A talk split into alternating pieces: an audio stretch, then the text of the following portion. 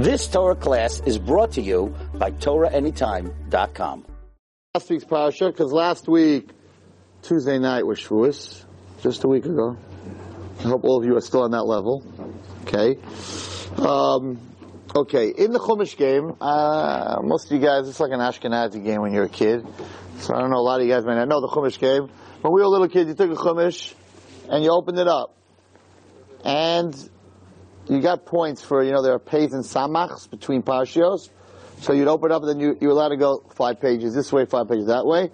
And if you ended up on 3 pays, you got 50 points. And if you ended up on 3 samachs, you got 100 points. But if you opened up to the upside down nuns, you got 1,000 points. And so therefore every kid that played this game knows that in Parsha Bahaloscha, there are 2 upside down nuns. If you look in your Chumash, or if you look in your Sefer Torah, something to see, there are 2 upside down letter nuns in this parsha, and between these 2 nuns are 2 psukim, which we say every Monday and Thursday and Shabbos. By Ibn Say Aaron, Vayaveh Moshe, Kum Hashem v'yiputz v'yachem v'nutzim v'sanach v'necha, u'v'nuch yom Hashem v'yivas alfa Yisrael. Now, the question is, right before that, it's talking about that they, Vayisu mehar Hashem, derech shloishes yamim, they traveled away from Har Sinai, they got the Torah. They traveled from Har Sinai, a 3-day trip. It only took them 1 day. Rashi says Hashem wanted them to get into Eretz Yisrael as soon as possible. So they were really moseying. They were really moving. They had a good tailwind. They were really moving. And then, all of a sudden we drop it by Ibn Sayyarain. And then the next parasha talks about the Misoidim where Klai Yisrael complained. So Rashi says, why do we have these 2 upside down nuns and this parasha dropped it in the middle? So Rashi says like this, Pasuk Lamed Hey, by Ibn Sayyarain. So Rashi actually explains the upside down nuns. The Torah puts some simanim, signs, before and after. Why? To tell us that Vahibin Sayaran does not belong here. So Lama Nichtav Kan, then why does it say it here? To separate from tragedy to tragedy. That's what's written everywhere. So what is this tragedy? What's the tragedy? So I know the tragedy afterwards, which we're going to talk about, where the Jews complain they want to go back to Mitzrayim. That's a tragedy. They want watermelon, we'll look at it soon. They want pickles, they don't want them on, it doesn't have that meat, that steak taste between your teeth, even though it tastes like anything you wanted, but it wasn't, as we say in Yiddish, samzach, it wasn't a steak. It tastes like a steak, but it wasn't a steak. So they complained a lot, which we'll talk about, which we're going to talk about a lot tonight, which is not having a karas tov and what that leads to. But what happened before? It's a very innocent pasuk. They traveled traveling that 3 days and only lasted 1 day. So Rashi says there were two things that were very bad, and the nuns are in between, but we don't see 2 things. We see 1 thing where they complained. Says the Sifsei Chachamim. What was the Peronius? So he says like this. Peronius Rishayna. It says, V'nasim HaHashem. They traveled from HaHashem. V'darshu B'Gemara. Ketinai Kaboreach. From the Beis HaKness. From Yeshiva. Peronius Shnei Misaidim. So he says over here, what happened? We had Shavuos last week. Right? And the minute Shavuos was over, you couldn't wait to do Havdalah, to go to the movies. To get out of school, So the Sifsei Chachamim, which was written a long time ago, it's explaining Rashi. The way it explains it is like a young child running away from school. The bell rings, you're out of your seat already, you're gone, right? So we got the Torah, which was Hashem's greatest present, right? We should have hung out under the mountain. So, what do you think of this thing? What do you think of that mitzvah? What do you think of Shabbos? What do you think of Kibbutz Avim?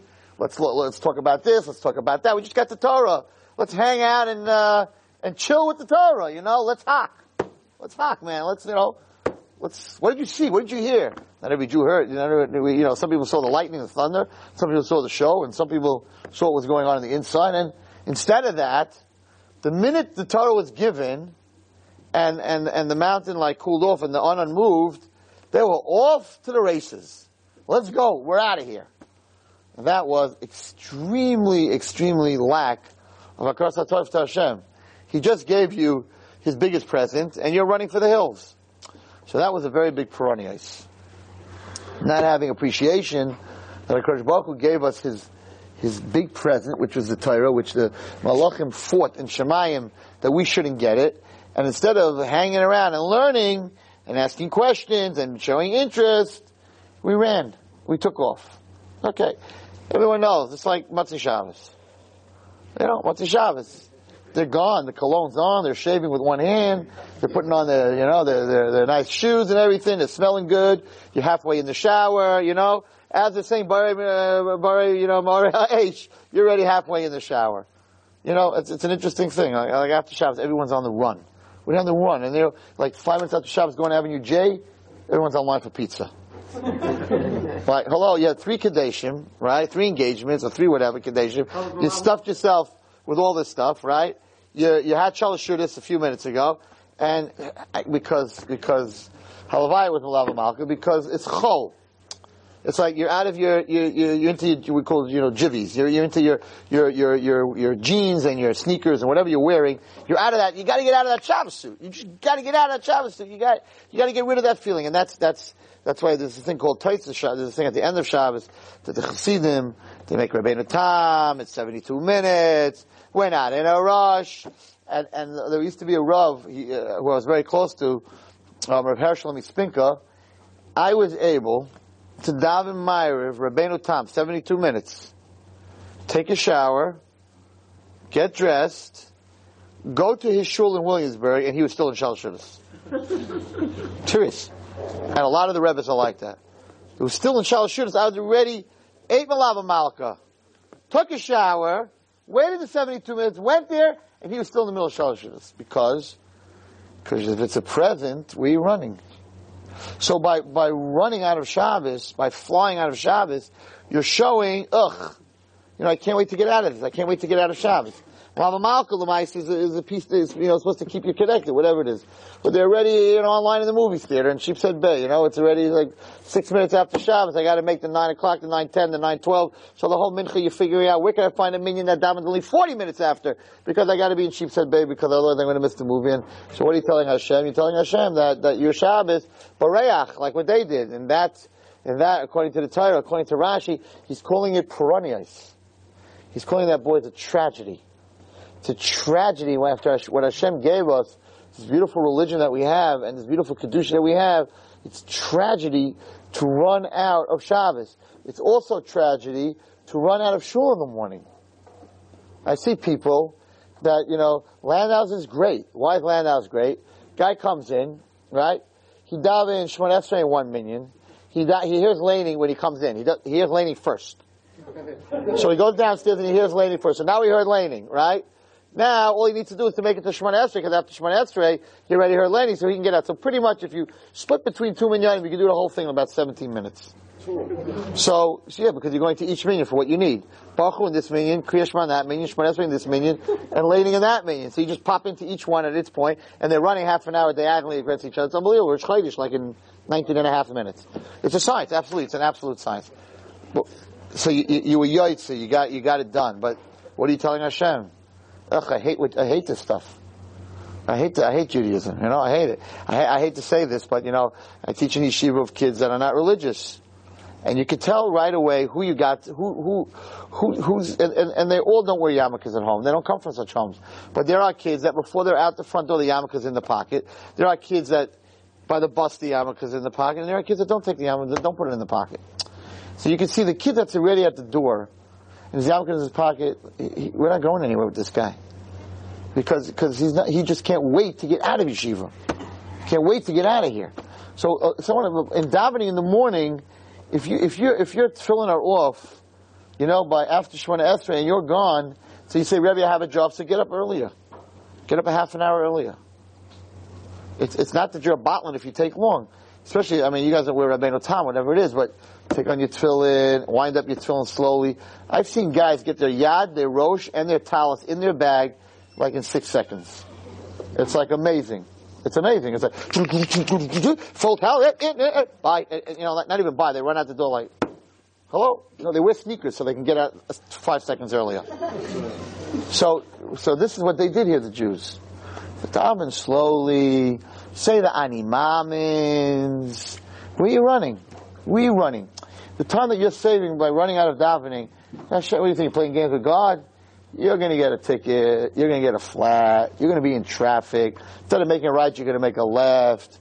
At the end of the day, you're not going to have saved any time whatsoever. Maybe you have saved your life. Maybe you have saved your life by davening a little bit longer. You can't rush davening. Davening in the morning, if you start from the beginning of davening till the end of davening, should be 50 minutes. Not a minute less than 50 minutes. I don't think there's anyone in this room that could daven word for word with 3% kavanah, with korbanos, with everything, with the animam, the sheikh, the you don't have to say, don't say Tzolel Parnasa, because that's for you, right? You don't have to say that. Let's see. I'd like to see someone finish that in less than 45 minutes with saying all the words. There are minyanim that daven the whole davening in 27 minutes. Why are you going to that minyan? If you have to. There are times you have to catch an airplane and it's the earliest minyan, and early minyans fly. That's a different situation. But on the norm, it should take a person 50 minutes, then sit there and say a little bit to Tehillim. And show Hashem, I appreciate that I'm a Jew, I'm healthy, I have eyes, I could read, I could think, and I could daven to you, I could be connected to you. So what Rashi is telling us here is that a person who runs, like a child when the bell rings, runs, it's called a Puraniyos. It's called a tragedy. And such a tragedy that Klal Yisrael did this, that Kodesh Baruch Hu had to put two upside down nuns to split up these two tragedies. Because if they were together, I don't know if we'd be here today. So he had to split it up in the Torah. He had to split it up. What was the second tragedy? The second tragedy was like this. But I want to say, my share tonight is, I want to say that it all started with this. All the tragedies in Bar Midbar started with this, because you will see that from running away from Har Sinai will come the complaining about the Mun, will come right after that this week's parasha, which was the Meraglim, where we lost 40 years. We ended up in the Midbar, we couldn't go into Eretz Yisrael, which ended up with Korach. So, Mahaloscha, and Shlach, and Korach, and Chukas a little bit, let's talk about the Paraduma, sort of to forgive on the Egel, and then comes Balak, where he tries to curse us. But it all began with this part of lack of appreciation to Hashem for what you have. The Jew, that they were able to sit by Har Sinai, and these guys ran, and therefore, I think, again, I have to be very careful how I say this, because there'll be guys who are going to say, okay, so if I have to daven 50 minutes, I don't have 50 minutes, I'm not going to daven. That's not what I'm saying. 20 minutes is better than no minutes. But 50 minutes is the right way to do things. And therefore, a person has to understand that if you start your day, running out of shul, then chas v'shalom, it can end up, the next part of your day, you're going to be a complainer, which we're going to see right now, which is so hard to understand.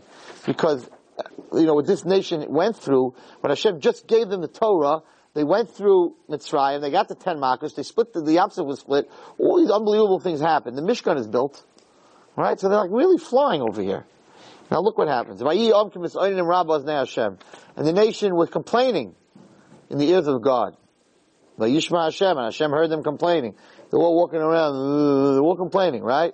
Hashem became angry, whatever that means exactly. And there was a fire going around the Machane. They began to scream. Yitzhak, they screamed. To Moshe. Like always, he davened. He's not, at this point, he's with them. He davened, El Hashem Atishka Eitz, the fire went out. Okay, and they called it Taveira. Now, they went further. Vayeshuvu, they returned. Vayivchu Gam B'nei Yisrael. Vayomru mi achileini basa. Who? That's cool. Who is going to give us meat? So, they had this heavenly food, which was called mun. They didn't have to go to the bathroom. Very interesting zayar I saw. I think I spoke to you once about this a long time ago. I'm not going to go deep into it, but it's just very interesting. He says that why do human beings have waste? In other words, why doesn't Hashem give us something to eat? Why do you have to go your whole digestive system? It takes in the apple, it takes in the banana, whatever you're eating, right? It takes it, and then it separates it. It goes through the large intestine and the small intestine and through the stomach and all the digestive juices and got some mices, right? And then it takes into your bloodstream what you need, and what you don't need, you go to the bathroom, right? And so he asks Akash, he says, why not Hashem just give us stuff to nourish our bodies, and we shouldn't have any waste? Why do you need waste? Why did he create us that way? So he says that the Mon had no waste. So they didn't go to the bathroom for 40 years. No, don't, you guys are like, oh wow, that's pretty sick. No, they didn't have to go to the bathroom. Not that they were cramped up for 40 years. That's not what happened. They didn't have to go because in the Mon there was no bad. There was no stuff that had to be separated. So it was all spiritual. So they didn't have to go to the bathroom. It was just totally nourishing them. So Zohar says that from when Chava ate from the tree, right? So what was it? When she ate from the tree, it became bein toiv l'ra. Before that, everything was toiv, everything was good. By eating from the Eitz Hadas, they brought ra into the world. So that means that in every physical thing, there's ra. There's good and there's no good. So every fruit and every vegetable and every single plant in the world now had tov v'ra. The human being machine that Hashem created has the ability not to let the ra kill you, but to separate the good and the bad, use the good to nourish your body, and the bad gets thrown out. But the Satan and the Yetzer Hara who got it to eat from the Yetzer Das, he gets the bad. And therefore, when a person goes to the bathroom, he has to wash his hands because there's a Ruach Tumah, which is the other side, that lives in the bathroom. The Gemara talks about it a lot. And they used to not go to the bathroom alone. Somebody would go and stand outside because it was a Ruach Tumah. There was a danger. Today our bathrooms are not exactly like that. But there was a Ruach Tumah wherever this Zevel, wherever the stuff that came out of human bodies rested, there's a Ruach Tumah because it belongs to them. Because that's the Ra that the Satan brought into the world. And therefore, that's why we have to always wash our hands. So I went to the bathroom. You have to wash your hands because there's a tumah from the other side.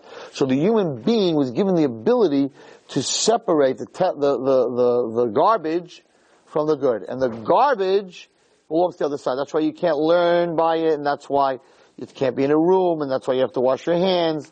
And these Jews in the Midbar, they didn't have that problem. They only had tithe. So now let's listen for a second.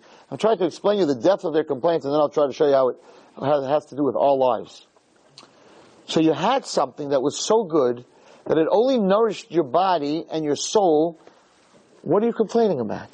Why would anybody complain? So look at their complaint. Their complaint was, Mi yecheleni basar. We want steak, sino steak, lamb chops, ribs, pastrami. So you had that. You ate the mun and you said pastrami. It was pastrami. You said sino steak. It was sino steak. They wanted the feel of it. They wanted to feel the meat between their teeth. So then they said, we remember the daga that we used to eat in Mitzrayim. And then they said, there was bechinam. Chinam, the fish they used to give to the Mitzrayim, I guess from the Nile, right, was for free. What are you talking about? What free? You were slaves. Who gave you anything for free? What are you talking about over here? Then they say, esakushuim. We remember the pickles. We remember avatichim, avatiach. We remember the watermelon, hachotze, betzalam, hashumim. We remember the onions and the garlic. And now our souls are dry. All we got is the man, Hashem. That's all you gave us. So there was a huge move here to what we call kafri tov, not appreciating what they had. And, of course, they were very, very, very punished. Now listen to, the only time you'll hear Moshe talk like this. Listen to this. But Yishma Moshe as the Am Bocher, and he heard them crying. Each person was standing at his tent, and they were crying.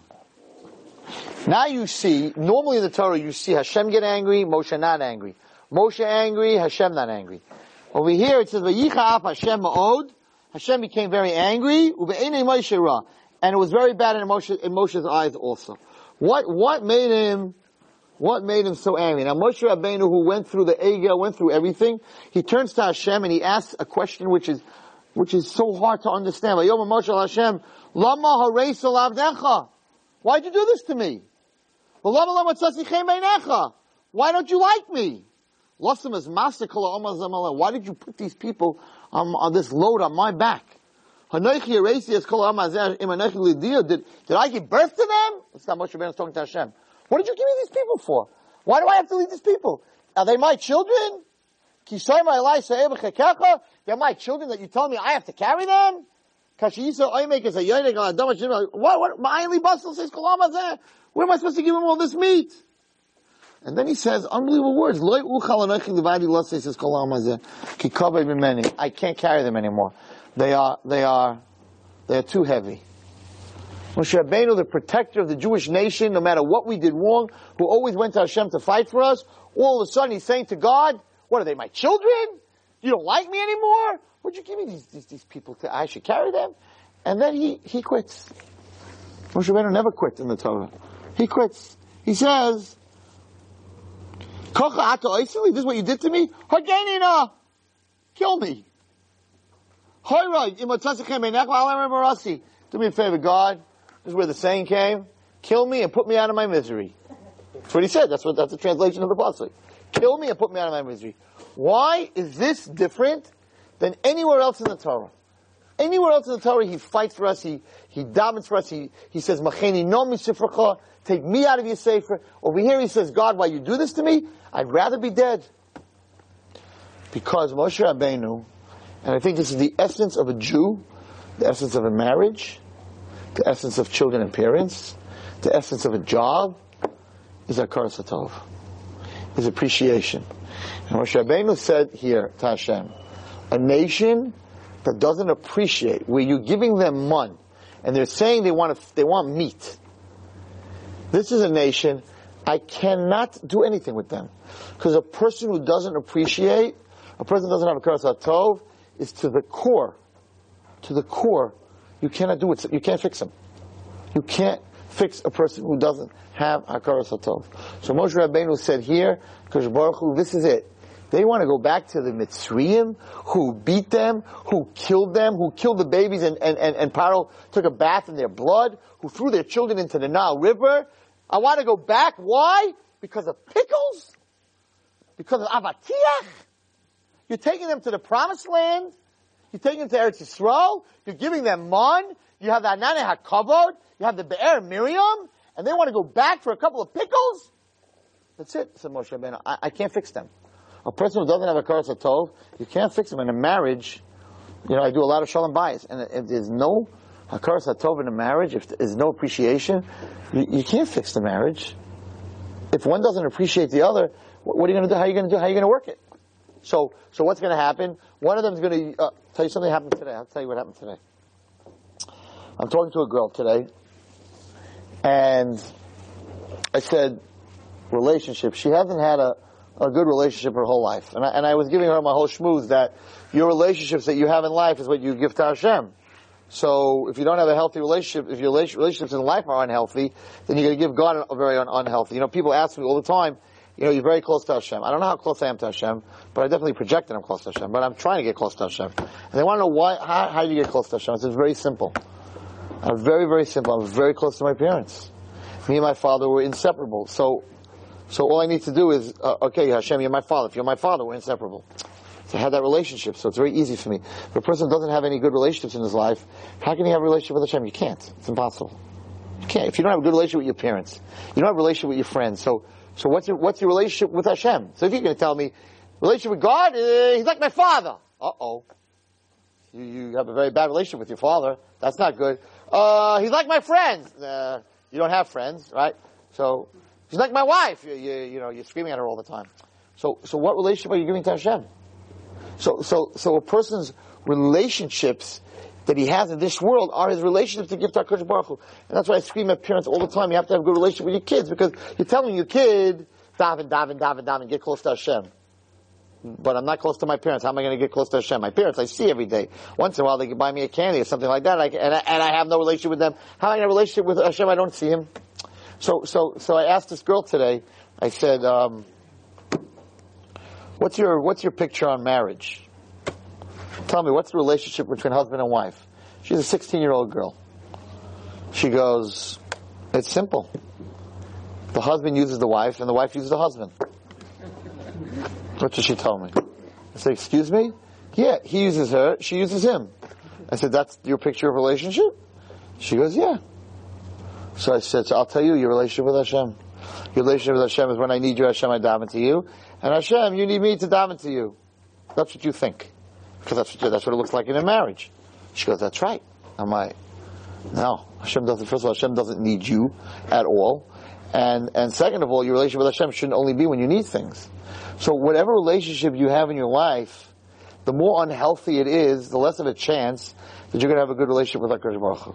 This girl's picture of marriage, because that's the marriage of her parents, is that a man uses his wife and a wife uses the man. And that's her picture of marriage. So where's that going to go? Totally dysfunctional picture of a relationship. So I was trying to explain to her that that's not what marriage is supposed to be. So a parent has a responsibility to have a good relationship with his spouse, a husband and wife, because if the children have the wrong picture of what love and what a relationship is, oh, it means he uses me, I use him, and that's the way it works, then the relationship with HaKadosh Baruch Hu is not going to work, and the relationship with their husbands and wives are not going to work. So it's a responsibility on parents, when you become parents, not only for your marriage, but your kids are watching you all the time. If they see you screaming at each other, then they think the relationship of a husband and wife is screaming at each other. And when they get married, and she comes to me for Shalom Bayis, and she says, my husband is always screaming at me, and he goes, well, that's what my father always did. And it's very innocent, because the only one who teaches us marriage is our parents. In school, they don't teach marriage. So your picture of marriage is what you see at home growing up. So then we got to detox you and tell you that in a non-functional home, that's not the picture of marriage. Well, you try to detox a young kid that's watching his parents screaming all the time and yelling at each other. So it's very important for guys who come from dysfunctional families to stop it. Because if you're going to act the same way, then your kids are going to act the same way, and their kids are going to act the same way. And that's the most terrible, most terrifying thing for a child. I cannot tell you. I don't have to tell you because some of you know what I'm talking about. When a child goes to school after watching their parents fight in the morning, there's no way that he can learn. Because the child is very scared that when his father said, I don't want to ever see you, to his mother again, I don't want to see you again, that he thinks he takes it literally. That his mother and father are never going to be together again. So it's very important that the relationship between a husband and wife for your children, not only for yourself. So what Moshe Rabbeinu was saying here, this is a dysfunctional relationship. This is crazy. Man comes home, gives you the mon, gives you everything, takes you out of slavery, and because the meat is not between your teeth and you don't got to pick it out with a toothpick, you throw it all back. I don't want your mon, and I want my pickles. Moshe Rabbeinu said, that's not a relationship that we can have. And therefore Hashem said, that's not a relationship we can have. A kafui toiv is not a relationship we can have. The hardest thing for a Rebbe teaching a class is the lack of appreciation. The lack of appreciation. Getting spit in the face by the same kids that you help. No matter how good a Rebbe you are, no matter how much you work your midos out, it's very hard to teach children or have a relationship with people who continuously are not appreciative. We all need that. That's how Karas Tov. That's the way. Where did that start? It didn't start by pickles, guys. It didn't start by watermelon. It didn't start by mun. It started by the Torah.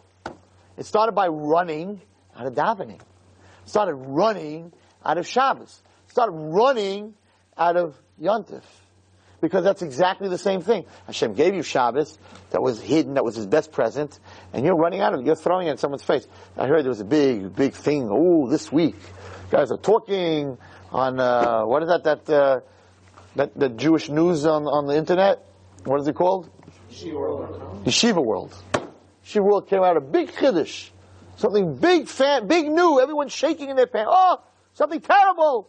This week came on Yeshiva News. Guess what? Some guy wrote that he was in Flatbush, and he went to an off-roof, and he couldn't believe it. The guys were all drinking. Something brand new. I don't know, I've been talking about this for like 7 years, but it was on Yeshiva World today. The guys were drinking, and they were blitzed, and they were walking in the streets in Flatbush, and it was an embarrassment. There were kids there. They were watching it, and this is a terrible thing, and they were holding a big thing on it. So I want to tell you my feelings. I've said it once before. I guess I didn't even get to my share yet, but this is very important. Shabbos, the the promised land, what is it called? Here, anyone here know? Eretz Zovas Cholov Udvash, the promised land. You take the last letter, right? Zavas is what? A taf. Cholov is a beis. Dvash is a shin. Shabbos. Cholov, Eretz, Cholov, Udvash, right? Zavas, Cholov, Udvash, spell Shabbos. Shabbos is Zavas. Pours. Cholov and Dvash.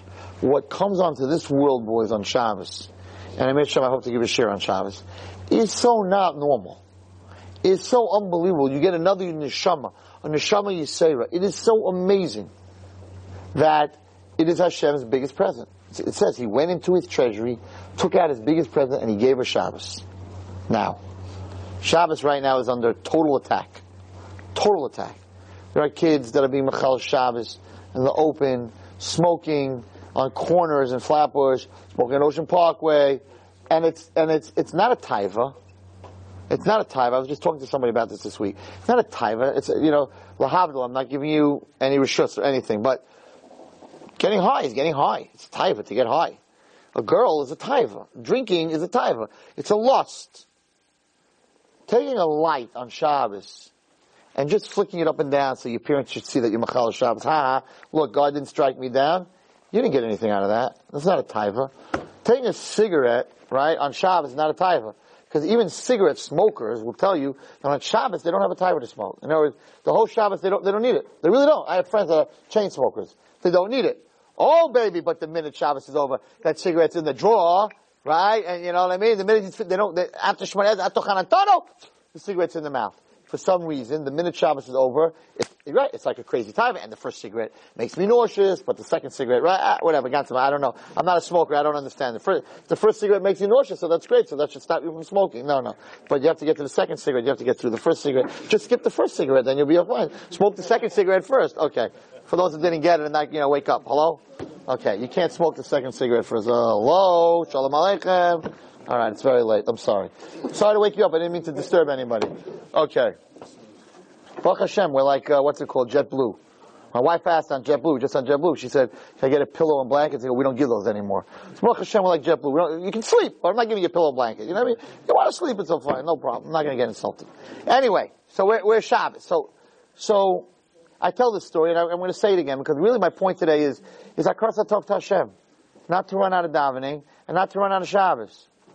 So, it's a big thing today to get blitzed on Shabbos. Everybody drinks on Shabbos, right? L'kavod Shabbos Kodesh, 1. L'kavod Shabbos Kodesh, 2. L'kavod Shabbos Kodesh, 3. I never saw a guy sitting down with his chumash and like, okay, let me learn one Rashi. L'kavod Shabbos Kodesh, another Rashi. L'kavod Shabbos Kodesh, a third Rashi. But drinking, it's l'kavod Shabbos Kodesh, and only blue l'kavod Shabbos Kodesh. It has to be Johnny Walker Blue because otherwise it's not l'kavod Shabbos Kodesh, right? Okay, So I asked somebody, I have guys that I know very well that, every Shabbos they're drunk. Every Shabbos they're drunk. But they talk it into themselves. That means I'm not an alcoholic. Because if I only drink on Shabbos and I don't need to drink during the week, so I'm a Shabbos drinker.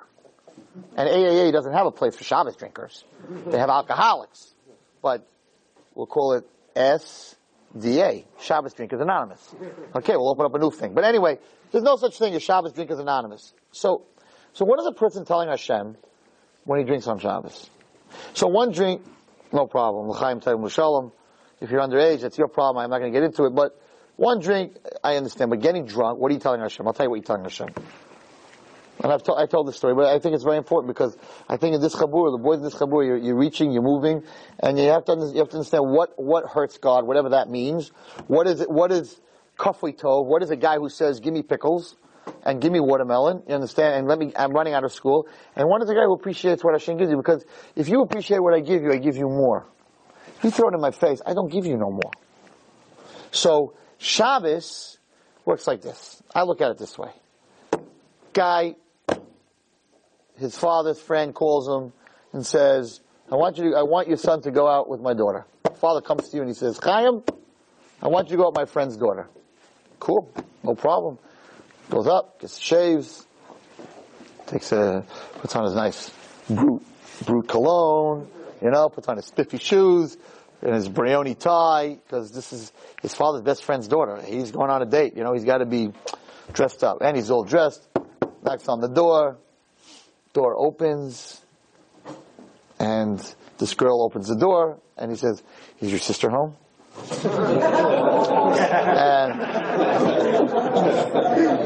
the reason that he's saying is your sister's home, because he's hoping that this ain't the girl. You understand? Now, I'm not going to describe her in any which way, but she wasn't beautiful, she wasn't average, she wasn't even below average, she was impossible. Okay? She was impossible. So here he is, all dressed up, right, with his best stuff on, and this is every guy's nightmare. What am I going to do? How am I going to get out of this? So one guy, the famous story where he says to her, "I'm just here to tell you that my brother's sick and he won't make it tonight, you know?" Okay. Please do not use that because I'll get in trouble. Okay. Anyway, all of Hashem's daughters are beautiful. But anyway, so he's like, I can't do this. But my father, what am I going to do? So he's a fast thinker. He's a smart guy. He says, "I can't look at this girl. I can't. I definitely can't go look at her for 4 hours. So I'm going to go to a bar. I'm going to take her to a bar. I'm going to get so plastered that by the eighth drink, she's going to look beautiful." Right? Great idea. Great. I'll be able to handle the next 4 hours, and I'll take her home. Fine. Goes to the bar, starts knocking him back, and he's getting all giddy, and he's laughing with her, and he's telling her jokes. She's having the best day she had in her life. Fine. He goes home. She already looks like, Cinderella to him. He's like so gone. Like, this is Cinderella. Takes her home, drops her off, goes home. And the girl comes home. She tells her father, "I never had such an amazing date. He's funny. He looked at me a whole night. He talked to me. It was great." Father's all excited. Calls up the guy's father and says, "My daughter really likes your son." He goes, "Okay, I'll go ask my son if he wants to go out again." So he goes and knocks on his son's door. He says, "No, how'd it go?" He says, "Dad, are you kidding me? I did it for you. Oh my gosh. Yeah. I don't even want to say anything. I don't want to say lashon hara." He goes, "Well, she had a very good time. You're going to have to go out again." He's like, "Not unless I get blitzed before I go to the door." That's what we do on Shabbos. Boys, that's what we do on Shabbos. Kodesh Baruch Hu gave us his most beautiful daughter in the world. He gave us Shabbos. It's a time that you have time. You're not working. Your cell phone should be off. Your computer should be off. You're home. You can sit and learn. You can sit and read Jewish books. You can sit and daven. You can sit and say Tehillim. But instead, either we're drinking. So what we're telling Hashem is, "Listen, I can't go out with your daughter. I can't go out with your daughter Shabbos HaMalka. She is downright ugly. She stinks. She's ugly. And I don't want to have anything to do with her. But, if I can get a hold of a bottle, and I can get myself blitzed, I'll spend 25 hours with her. But without the bottle, it's boring. I hate it. It's disgusting. I don't want it." That's what you're telling Hashem. Your daughter is downright ugly. Now, some guys will tell me, "Oh, Rebbe, I don't get blitzed." So what do? You read the New York Post, and then you read the New York Times, and then you read Newsweek, and then you read Time, and then you go and you buy a special book that you're going to read on Shabbos. A special good book that you're going to read on Shabbos. It's the same thing. It's the same thing. You're telling Hashem, "I cannot spend 25 hours with your daughter, with your present that you gave me. I want pickles, and I want watermelon, I want chulet and kishka and herring and something good to drink." And that is kafui toiv. And when you spend the Shabbos just drinking and hilulus and going to your friend's house and kidding around and reading and doing your studying for your test, what you're telling Hashem is that I cannot spend 25 hours with your daughter. I don't like her. She is ugly. She is boring. And I don't want to have anything to do with her. And running out of Shabbos is telling your HaKadosh Baruch Hu that I want to get away from your daughter as fast as humanly possible. I want that pizza. I want to be at the movies. I want to go out. I don't care. I want to turn on my radio. I want to turn on my iPod. Spend an extra 10 minutes and say, "Thank you for letting me be with the princess. And you gave me 25 hours. I want 25 hours and 10 minutes. and you will see that your Shabbosim will change. On top of that, it says in Kabbalah that the longer your that when the 11 months Nebuch that we all have to go to Gehenna, right? Unless you're a perfect tzaddik, no one's a perfect tzaddik. So those 11 months, Shabbos, the fire is off. So the longer you keep Shabbos, the longer the fire is off for you. So a person who keeps 72 minutes, the fire is over 72 minutes. And guess what?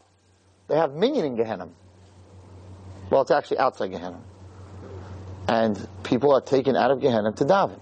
If you daven with the minyan 3 times a day, they take you out of Gehenna. You hear what I'm telling you? They take you out of Gehenna. And as much time as you spend davening, that's as much time you're out of Gehenna. Can you imagine that? Now, no one in this room, and maybe one day I'll scare you, maybe in the summer, out of your brains, and I'll bring Masechtas Gehenim here. And we'll learn Masechtas Gehenim. There's something called Masechtas Gehenim from the Reishis Chachma. And you'll see what 1 second in Gehenim is, and let me tell you, you'll be davening all day. Your chakras will go right to your mincha will go through to your ma'ariv, and you'll be saying Dilma all night. But that's what it says. But a guy who doesn't go to minyan, you're going to say, you didn't go to minyan in this world, so standing where you are in Gehenna, and daven there. Down in the place where you down b'yechidus. So a person who goes to minyan gets pulled out 3 times a day. Isn't that amazing? And if he spends an hour in the morning, do you know what an hour of Gehenna is? You know what a second of Gehenna is? You don't even understand what an hour of Gehenna is. It's not something that a human being can even understand. But we'll learn Masechtas Gehenna a little bit. Maybe we're not going to put it on we'll see. But it's written by the Reishis Chachma. It's not a joke. So on top of it, It's a good thing to show Hashem that I love what I'm doing. I love being a Jew, and I'm proud of what I'm doing. And that's keeping a little extra Shabbos and a little extra davening. And any mitzvah that you do, keep your tefillin on for an extra second. Some guys, they don't want to have marks on their hands. I don't know why.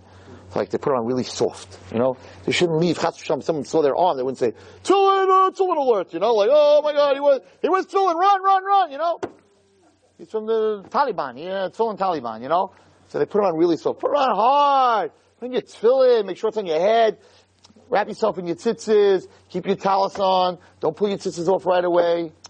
Just show HaKadosh Baruch Hu that you love what He's giving you. This was their mistake. What did this lead to? This led to this week's Parsha. It led to Parsha Shlach Lecha. Now, Parsha Shlach Lecha, I know you guys, I'm doing a lot of text tonight. I'm not doing a lot of stories yet. No, it's called Shlach Lecha. Do not correct me unless you know what you're doing. It's called Parsha Shlach Lecha. It's written in Yechum Shlach, but it's called Parsha Shlach Lecha. Yeah, check it out. Check it out. Okay, I'm sorry for correcting me. Okay, but anyway, it's called Parsha Shlach Lecha. Now, in Parsha Shlach Lecha, right, we have the story of the Meraglim. Now, so I want to show you, and I'm going to leave you with this. And whoever, any of you guys in here, that I just have to tell you something. Chas v'shalom, but maybe you have friends. You hurt a girl emotionally, you're going to burn so bad, because there's a pasuk in the Torah that says that you have to return what you stole, and if you can't return what you stole, you can't be forgiven. Any aveira that you do to God, you can be forgiven. Ben adam l'makam, ben adam l'chaveiro. If I take your car and I blow it up and I tell you I'm sorry, I'm not forgiven. I have to give you a new car. If I take $20 from you and say, you know, I'm sorry, I got to give you back $20. If I don't give you back the $20, there's only one way for me to get forgiven. I have to ask you mechila. You have to be meichel me. Now, when you have a relationship with a girl, and I'm talking a kosher relationship, you're showing the gear, everything's fine. You have a kosher relationship, and you're going on dates with her, and you're leading her on, and you know that down the road this is not happening, and you break her heart, you got to return that heart. And you can't return that heart. You can't, because her feelings for you, she has feelings for you. Now, of course, if you break up a relationship because it's not working, so you didn't steal anything from her.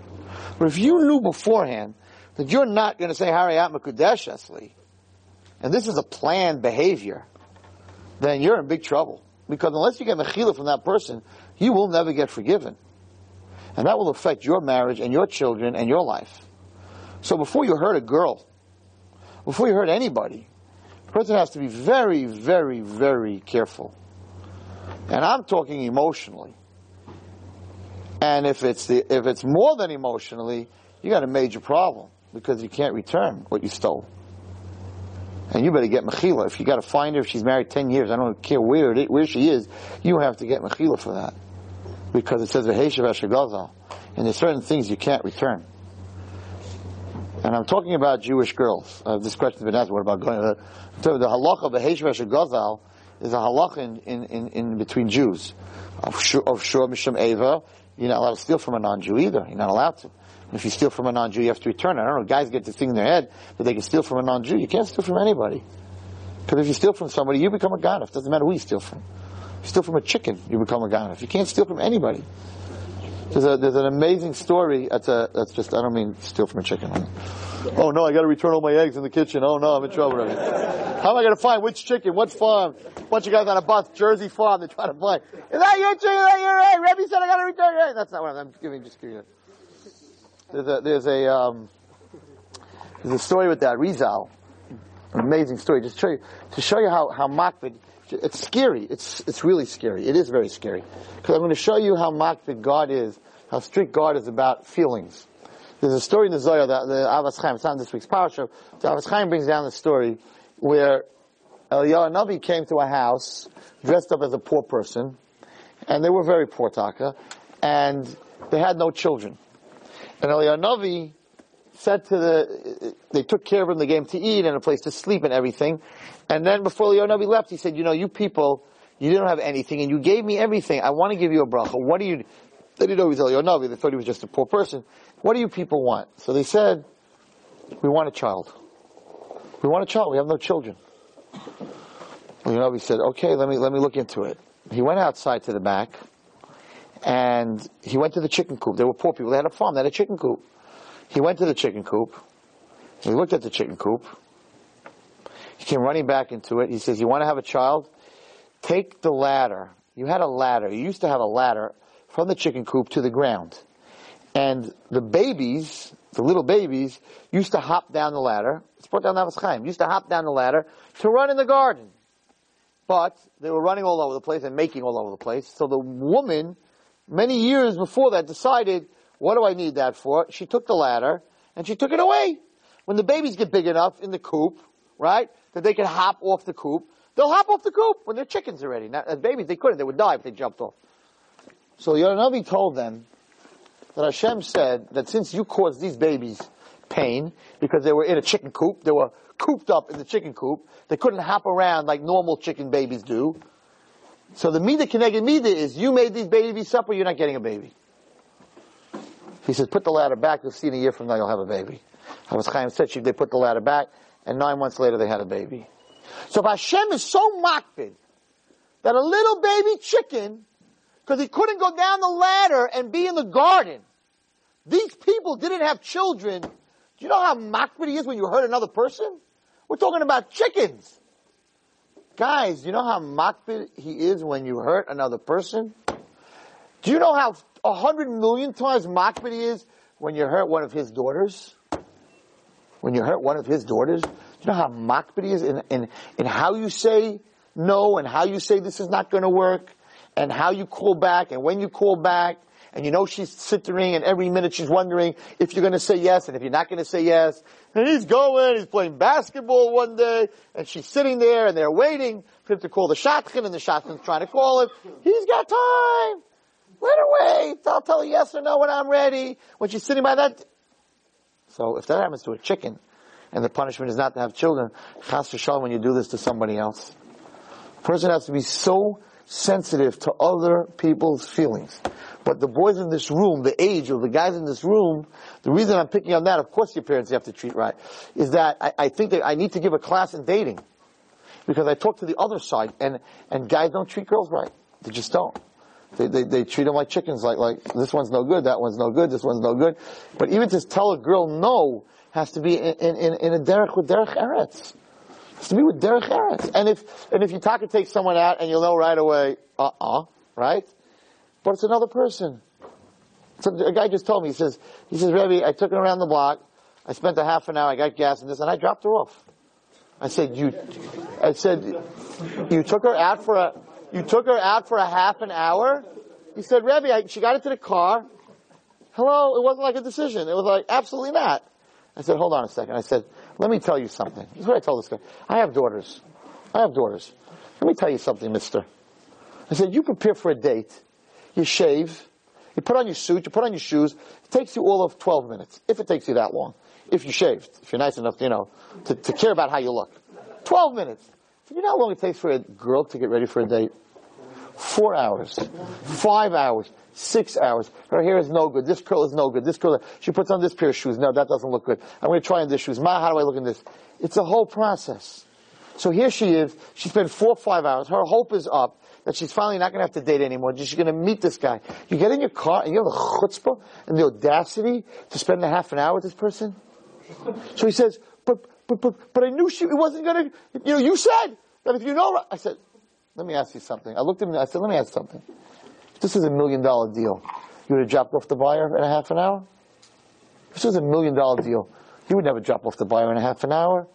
Even, no matter what, you'd take him out to eat and you would talk to him. And even if you thought in the middle that the deal's not going to happen, but maybe down the road, maybe he'll be a buyer in a different store. Ah! You'll take him out to eat, and you'll schmooze about the news, and who should we elect? And I said, 2 hours, 3 hours. Talk to her about Obama, Subaba, whatever you want to talk about. Talk about whatever you want to talk about. Who's going to be, who's not going to be, the stock market. Talk about flowers, talk about butterflies. I don't care. Take her to a hockey game, so at least you watch the hockey game. You don't have to look at her, right? But at least you're there for 3 hours, 4 hours. What does this girl feel like? Does anyone in this room understand what she feels like after the whole makeup and the whole hair and the whole shoes and the whole dress? And she walks into her house, Busha, where her parents are sitting there, where her family's sitting there, and she's back in a half an hour. It's funny. That's funny. You should be crying. Whoever's laughing, Mama, she didn't get my share. You have to come listen to the share again. Whoever's laughing, it should happen to you. Remember, you won't be laughing. Not Chas v'Shalom. I didn't say Chas v'Shalom. If you can laugh about something like that, it should happen to you. Then you won't laugh. You'll be prepared, and you think that when you say, will you marry me? And she'll say no. Then we'll see how you laugh. That won't be so funny. When you prepare a whole thing in the sand at the beach with your friends, with the whole surprise, and she says, you? No way. Then you wouldn't be laughing. Believe me, you wouldn't be laughing. Well, that's what she feels like if you take her around for a half an hour. That's what she feels like. That's what she feels like. So did you think about that? Did you think when she walks in the door and her parents are sitting, look at my daughter, Nebuch, the guy wouldn't even give her more than a half an hour?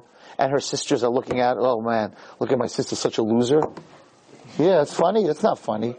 How you're going to come up to the next world, you're going to be shocked. You're going to be shocked. You're going to say, I didn't hurt her. I didn't mean to. And it's too late. Human beings are very sensitive. So be very careful with a girl. Very sensitive bria. It's not a guy. Yeah, we bounce. We bounce much faster. It's a big thing to go out on a date. It's excitement. It's belief, especially on the first one, that maybe I'm over with this terrible suffering of going out and going out. Maybe the guy at the door is going to like me. Maybe I finally found my match. So even if it's not, don't lead her on that is, but at least treat her like a person. Treat her like a human being. Look what a chicken, what a little chicken, because he didn't have a ladder to jump off. Look at the punishment that they got, that they didn't have children for so long. It's not a joke. We have to be very, very sensitive to other people. Anyway, going back to where I was going. So, listen to this week's parsha and you'll understand what I said before, right? How it happens. Moshe Rabbeinu comes to Hashem and says to Hashem that the Jews want to send spies to Israel. Why? Only good intentions. Because they want to make war plans, they want to see the land, they want to appreciate what they're going into. Hashem says right away, baloney! Bluff! Shlach lecha! It's all about you! Don't come to me, Klal Yisrael, with your stories that you need spies, because you want the army and the fastest way to get in. Hashem said, let's call a spade a spade. Shlach lecha. It's not from me. I'm God. I'm telling you got nothing to worry about. You're telling you want to go in? Let's talk about where it's really at. You don't want to go in, and there's many reasons that the Nesim came back and said Lashon Hara. One was that at that time the Nesim were the richest in Israel, they would be just another person. Another one is they had a real frum cheshbon, and the frum cheshbon was so to say, that in the Midbar, they didn't have to work, they didn't have to clean, they didn't have to plant. They were able to learn all day. Steig. We're going to go to Eretz Yisrael, we're going to become farmers, we're going to have to grow things, we're going to have to build things. We're not going to be able to steig. Hashem said, baloney. Shlach lecha. You're doing it for you. In the Siyum, you want your money. You don't want to give up your positions. Each one is the president. In Eretz Yisrael, there's going to be a melech. Let's call a spade a spade. Shlach lecha. Moshe Rabbeinu, I'm telling you right now, said Hashem, they're doing it for themselves. So number one pitfall for Jewish people is saying that they're doing it for God. I'm doing it to help Hashem, so I'm talking to girls, and I'm their mentor, and I'm their mental health helper. L'cha. This ain't about God. Let's separate who it's really for.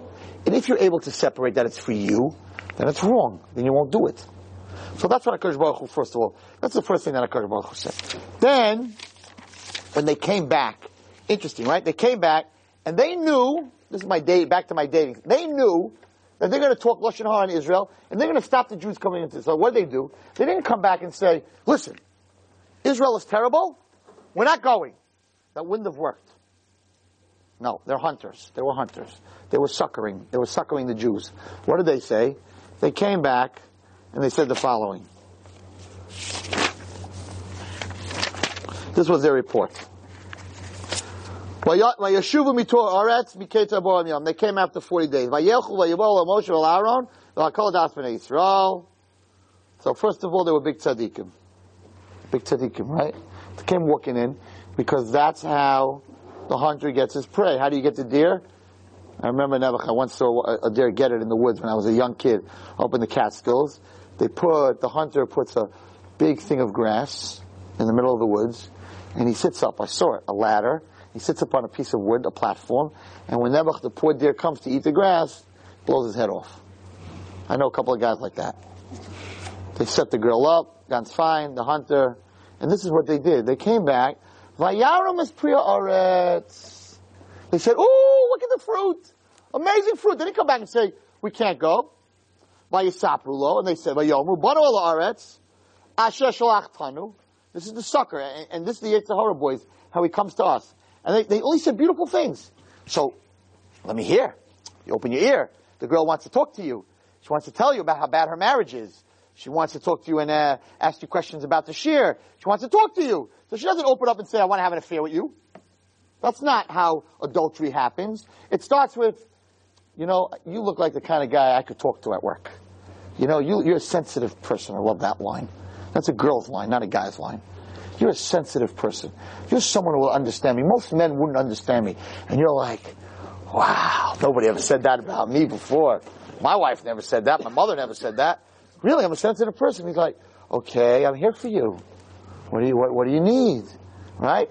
And you start listening, and you start helping, and you're saying, I'm doing mitzvahs, and I'm a big tzaddik.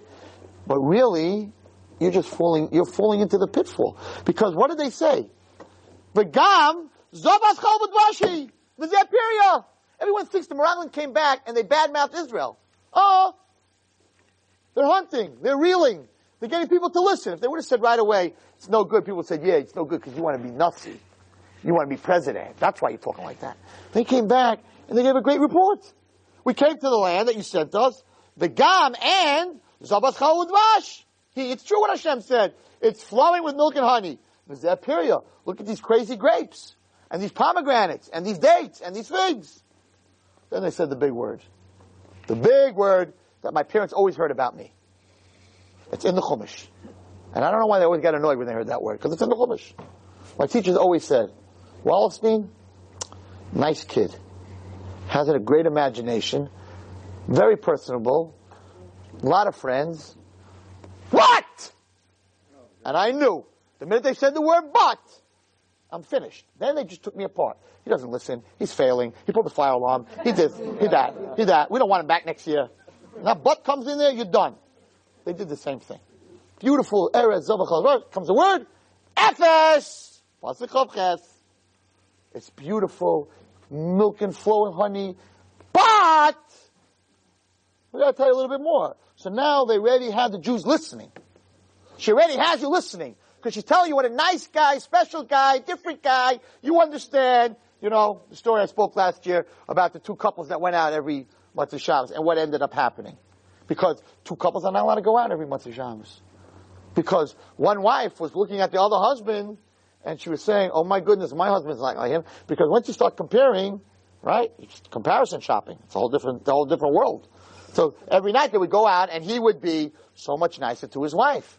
And she was sitting there thinking, my husband's not this nice. So she started talking to him outside of Matzah Shabbos. Like, you know, I see you're very understanding. And maybe you could talk to my husband. And it ended up in a terrible adulterous affair where both couples had to get divorced with kids.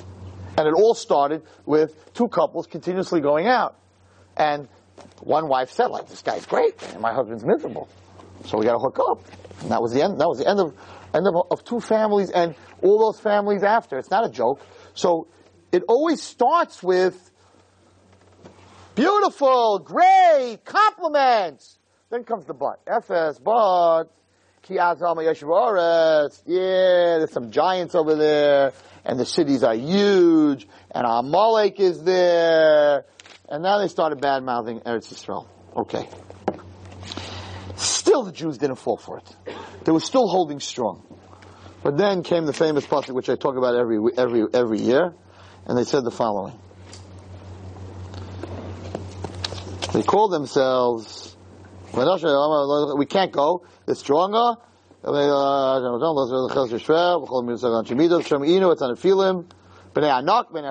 these giants, and we were in our eyes like grasshoppers, and in their eyes, we were like grasshoppers. Now, says Rashi, we were like grasshoppers. Says Rashi, how do they know they were grasshoppers, right? How do they know? How do you know what you look like in the giant's eyes? They didn't tell you. So Rashi says, Shamanu, we heard. One giant was telling the other, there are ants in the bushes like people. So when they heard the giants say that, for 1 second, you heard they said that you were ants. So if Rashi's saying that they heard that the giants said they were ants, why are they calling themselves grasshoppers? They should have said, we are ants in our eyes and we are ants in their eyes. So the answer is that a person, what you think of yourself is what you project to others.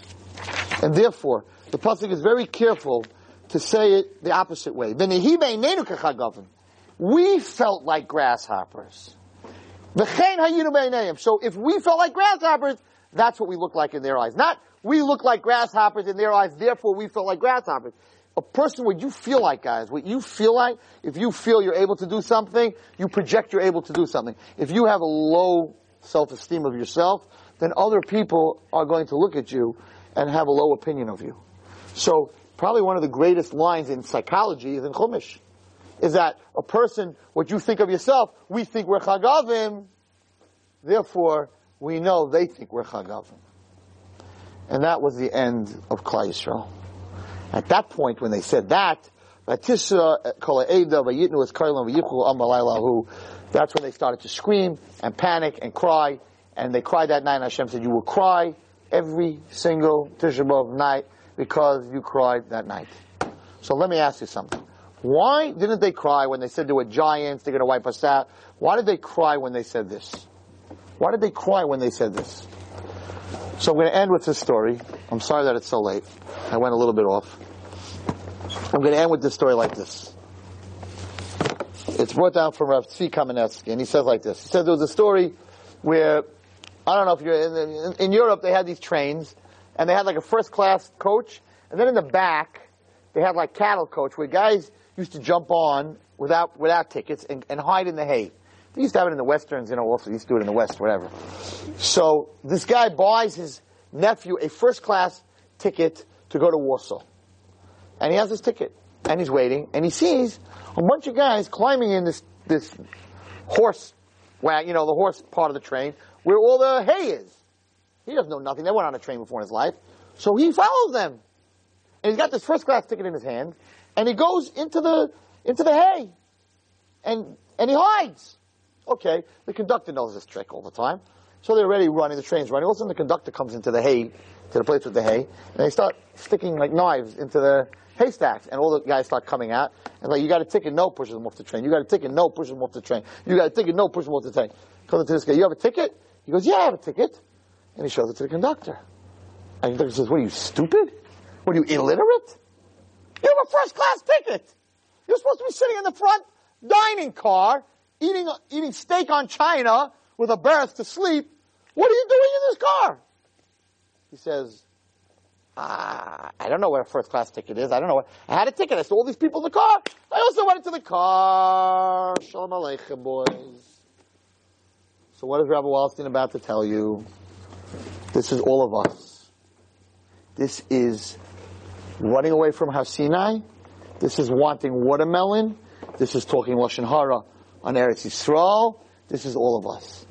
God gave every guy in this room a first-class ticket. There's not one guy in this room that's not holding a first-class ticket in this world. Every boy in this room has an neshama. He gave you first-class ticket. What happens? You see everybody running into the hay. Oh, they're going to the movie theater. I'm going to the movies. They're going to the ball game. I'm going to the ball game. I'm going here. I'm going to the club. I'm going here. I'm going there. Everything that's important to the Goyim became important to us. So we're sitting with a Shabbos and a Torah and a Tefillin and a Shachris. And we're holding it in our hand. It's a ticket. But we don't even know what we have. So we're busy in the hay. And after 120 years, Mashiach doesn't come. Every neshama in this room is going to come up to Shemayim. And they're going to say, "No, what'd you do with your ticket? We gave you a first-class ticket to the world. Why were you sitting in the dirt? Why were you sitting in the hay with all the vagrants that are getting thrown off the train?" And you're going to say, "Oh, I had a ticket? I didn't know." And you missed the whole ride. You sat in the whole ride of this world, sitting nebuch with the dirt farmers that are sitting in the hay when you're holding a first-class ticket. And therefore, part of the reason that we don't have Akar Satov for what Shabbos is, Rabbi Gamliel my Rebbe learns a whole Shabbos. He showed me in a sefer that every word you learn on Shabbos times 1,000. So he said, I shouldn't learn on Shabbos. Every word you learn on Shabbos times 1,000. It's the holiest time to learn. So of course the Yetzer Hara says, what are you talking about? Learn? Read your books, read your magazines, read your New York Post, get yourself drunk, sleep, do the donut, 12 hours. Yeah, I work a whole week so I can sleep on Shabbos. That's why Hashem gave you a present to sleep on Shabbos. So if we realize that we have a first-class ticket, boys, and we realize that tefillah and davening and all the mitzvahs that he gave us, each one is a first-class ticket, so then you'll appreciate what you have. If you appreciate what you have, Hashem will give you more. So to wrap it up, be careful with other people's feelings, and use your ticket. Enjoy your Shabbos, and you're so lucky to have a Shabbos. There are so many people out there that don't even know what Shabbos is. It's such a beautiful thing to have a Shabbos, and to have a Yantiv, and to have a Pirei Tefillin. So you know, in concentration camps, they didn't have a Pirei Tefillin. There were thousands of Jews who never could put on tefillin. They would sell their life to put on a Pirei Tefillin. You have a Pirei Tefillin, it's nothing, it's possible. You go to the cipher, you have your paint and your little thing. This didn't exist. You can go buy tefillin, you have seifrim, you have stores. It's easy, so put on your tefillin and keep your Shabbos and daven the way you're supposed to. And if you do that and you show HaKadosh Baruch Hu your appreciation, then in turn, He will give us more Shabbos, and He'll give us the Shabbos, which is the Shabbos of Mashiach, that we all should see from Harabi Amenu Amen. Be careful how you treat girls that you date, and be careful how you treat your daughters and your wife. These are the daughters of HaKadosh Baruch Hu, and if you abuse them, there's a huge price to pay. Listen to Rabbi Wallerstein. I'm telling you something. I don't want to get into it. Just listen to me carefully. There's a huge price to pay. It's not worth it. They are Hashem's princesses. And don't get me wrong, you're His princes. And they get the same speech. Don't hurt a guy's feelings either. And if you hurt somebody's feeling, tonight get on the phone, or tomorrow, find her. Find her and ask forgiveness. And that's it. Don't start getting into a whole emotional thing. Don't, because then you'll start getting into bigger problems. Just, I went to a shiur, I hurt you, I'm asking mechila like I stole something from you. I can't give it back to you, your feelings, I can't give back to you, your feelings. I'm not giving you back your feelings, I'm just asking you to be meichel me. Get that mechila. Find her. Get that mechila. Then in the next world, you'll be in a much higher place. You've just experienced another Torah class brought to you by TorahAnytime.com.